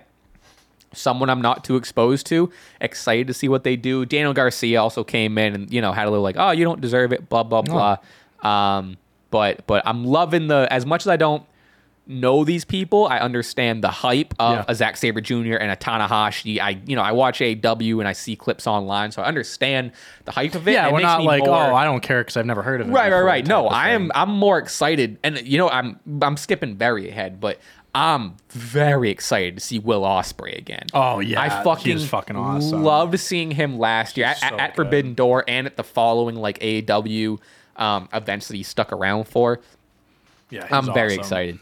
Where are we already? Toni Storm defeats Sky Blue to retain the AEW World's Women's Championship. biggest standout of this, Sky Blue is the fucking future. Yeah. Of AEW, WWE, wrestling. She is so good. She's 23. Yeah, very young. Fresh on the scene. Her and and Toni Storm's great too. So it, you know, when you got two women who can fucking go, that can bring out the best in each other. This was a good match. You know, the shenanigans were what they were, but the match itself I thought was really, really good. It painted, no pun intended with the spray paint, but put Sky Blue in a really good light. Outcast used like their spray paint. Sky Blue had her own spray paint and she used it and it was blue. Mm-hmm. And then Willow Nightingale saves Sky Blue post-match. The post-match stuff was whatever, but again, I think this... Toni Storm's your new champ. We got a really solid match with her, yep, and kind of just like solidifying this run. I know a lot of people were maybe not as enthusiastic as I was with her winning, but I'm for it, and I think she's proven it. And then you got Sky Blue on the scene. Great. Looking forward to more. Looking forward to more of all of this. Yep. Main event. Here we fucking go. The Hung Bucks, consisting of Hangman Adam Page and the Young Bucks, defeated Blackpool Combat Club. There's a lot to say about this. Before we get into the post-match, first of all, it was crazy. It's too much to cover all the beats. It was just fucking crazy. Brian Danielson was on commentary the whole time. I mean, I love how good Yuta looks in all this too. But this was crazy. People are saying, which I guess, I don't know, is this the end of the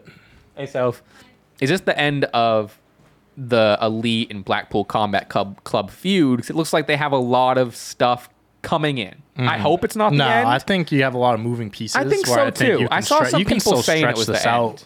I think they're going to stretch this out until All In, honestly. Yeah, I think so, too. Yeah, people have to understand how big of an event All In is going to be for AEW. Like, they're hyping it up like it's going to be the biggest pay-per-view ever. And this is their biggest feud. They have to keep this going. Yeah, I agree. They have to save these matches and have these matches on the show. Plus, this is like the first win the Elite has gotten over Blackpool. Mm. So it's like, this didn't feel like, and maybe I wasn't paying enough attention, but this didn't feel like the end of the feud. Mm-hmm. And I just saw like a tweet or two about like, oh, that was the end of it, blah, blah. I hope not. No, it shouldn't be. There's still a lot they can do that they just haven't done yet. But anyway, post-match, Eddie Kingston comes in to clear house. It's just a surprise return, Eddie Kingston. Yeah. Didn't think we'd see him. I fucking love Eddie Kingston. He's wearing the jorts down to his fucking ankles. Gets in a face-to-face with Mox. Nice storytelling there with him and Mox having this history. Takeshita runs in, takes out Eddie Kingston. Kenny Omega runs in, takes out Takeshita. And then the Elite thought they were standing tall, and then out of nowhere, Will Ospreay slides in, takes out Kenny Omega ahead of their IWGP US Championship match at Forbidden Door. Wow. Yeah. People are calling this, and I'm not disagreeing, people are calling this one of, if not the best conclusions to Dynamite. This was fucking nuts. Could have been, yeah. The people that are saying, like, it was too much chaos, it was hard to follow. Fuck off. This was so reminiscent of, like, you see clips online all the time of, like, old WWF clips, mm-hmm, where like The Rock will slide in, hit his rock bottom. Yeah. Holy shit, Stone Cold will run in, Undertaker will run in. You know what I mean? Same energy. This is here. It's fun, it's chaotic, it's what I signed up for. And then, like I said, seeing Will Ospreay come back and dominate over Kenny, I think he'd be my pick to win it, especially Kenny's so preoccupied with all this stuff going on with Dynamite. I would imagine Will Ospreay takes the title off him. But this was sick. I'm so ready for Forbidden Door. And again, it's the same thing with Money in the Bank. It feels like it's closer than it is. When is Forbidden Door? It's after. Is it after? It's the Money in the Bank. It's the weekend before, I think. Is it really? It could be right. Oh wow, it's closer than Money in the Bank. Four. No, you're probably right. I just want to get the exact time. June 25th. So yeah, the weekend before. Wow.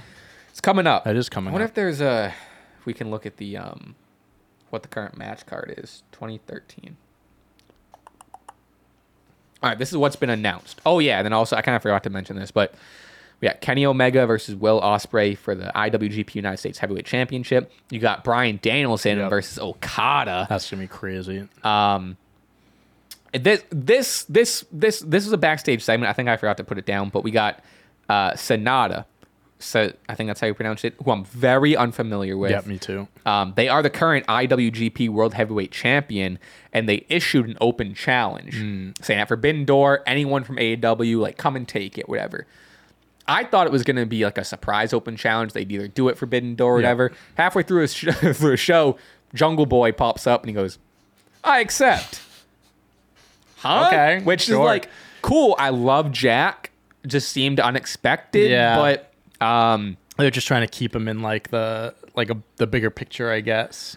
Yeah, and I think I'm predicting a heel turn with Jack because like him and Hook are still together, and I'm predicting a heel turn. I don't know, but this was unexpected. I'm curious what people think about this, and they have it listed here. That's gonna happen. MJF and Tanahashi. A lot of matches I'd imagine still to be announced. Also, they announced a bunch for Collision, which I will record and watch Sunday morning. Actually, Sunday's Father's Day. I'll probably get to it. Oh, is that this Sunday? I'll get to it. This Saturday, yeah. Oh. It's Saturday or Sunday? Saturday. Collision, yeah. Oh, I'm talking about Father's Day. Oh, sorry. Yeah, Father's Day is Sunday. Okay. I bought my dad a sick Father's Day. I saw a pair of New Balance 2002 R's. Hell yeah. Fuck yeah. I want to get myself a pair. I got them and I was like, I want to get matching pair. But anyway, what was I saying? I don't know. Forbidden Door is gonna be sick. Collision. So they're doing the CM Punk added a little bit more story, which CM Punk and Samoa Joe have their kind of ROH history, FTR and holy shit, they're drawing a blank. Jay White, Jesus, yeah, Bullet Club Gold. It's gonna be a match. There was something else. There was a couple other things announced. We'll run through that and then we'll get out of here. But that's AEW. I think there was a Tony Storm match announced. Oh, here we go. They're doing... Oh, okay. At Collision, they're doing Wardlow versus Luchasaurus for the TNT Championship. They're doing Sky Blue and Willow Nightingale versus Tony Storm and Ruby Soho. Miro will be in action. Sleeper match that I think you'll be a big fan of. Buddy Matthews versus Andrade El Idolo. That'll be a sick match. And then, obviously, the trios match. So, I mean... It is what it is. If it's going to end up being a brand split, I guess you can't really do a whole lot on your introduction show in terms of like new titles and new feuds. So it makes sense of bringing around like the TNT Championship feud or the Sky Blue and Tony Storm thing. It makes sense. I'm hoping a lot will be built. You know what they also teased? What's that?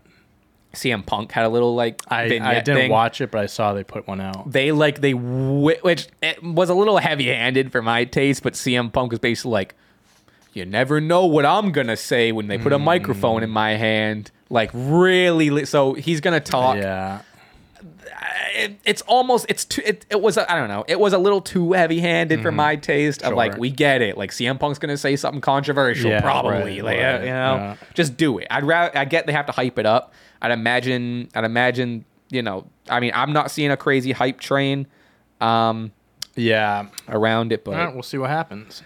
But other than that just about wraps up our show, unless you have anything else that we didn't touch upon. I got nothing, honestly. I think we touched on everything. I feel like this is a pretty encompassing pod. It's Bailey's birthday today. Happy birthday, 34th birthday. I'm stealing this from Wrestle Ops. One-time NXT Women's Champion, one-time Raw Women's Champion, two-time Women's Tag Team Champion, two-time SmackDown Women's Champion, one-time Money in the Bank winner, first Women's Grand Slam Champion, a future... I just put this as a future Hall of Famer, which is technically true. That is very true. All right. Well, that is about that. We didn't think of it at all. What do we think for a... Something with two coffees, maybe. Yeah, two double fists and coffees. Two coffee, one podcast. Okay, all right. Two. I hate that, but that's okay. You got something else? I don't. I wish I did. Two coffees, one pod. There you go. Tough. Hate that. Put it in there. Put it in the comments. Hate that. Put it in the comments. That's our worst one. That's our worst one by far. It's one. Thank you, everyone, for watching. Again, please leave a rating.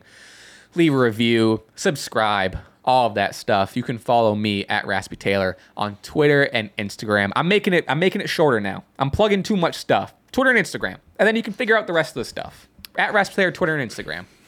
You're a better man than me. You can follow me on Twitter at Downtown Deck and then Downtour11, Downtour11 everywhere else. You can and my TikTok, because I'm trying to get my TikTok's looking rough. Include everything. Come on, just include everything in there. Follow him on TikTok. Follow Stash Club Wrestling on Twitter and Instagram, Stash Club W, and Stash Club Wrestling on TikTok. We will see you in the next one. We will see it throughout the week. Yes, we will. Catch you in the next one. Until then, peace.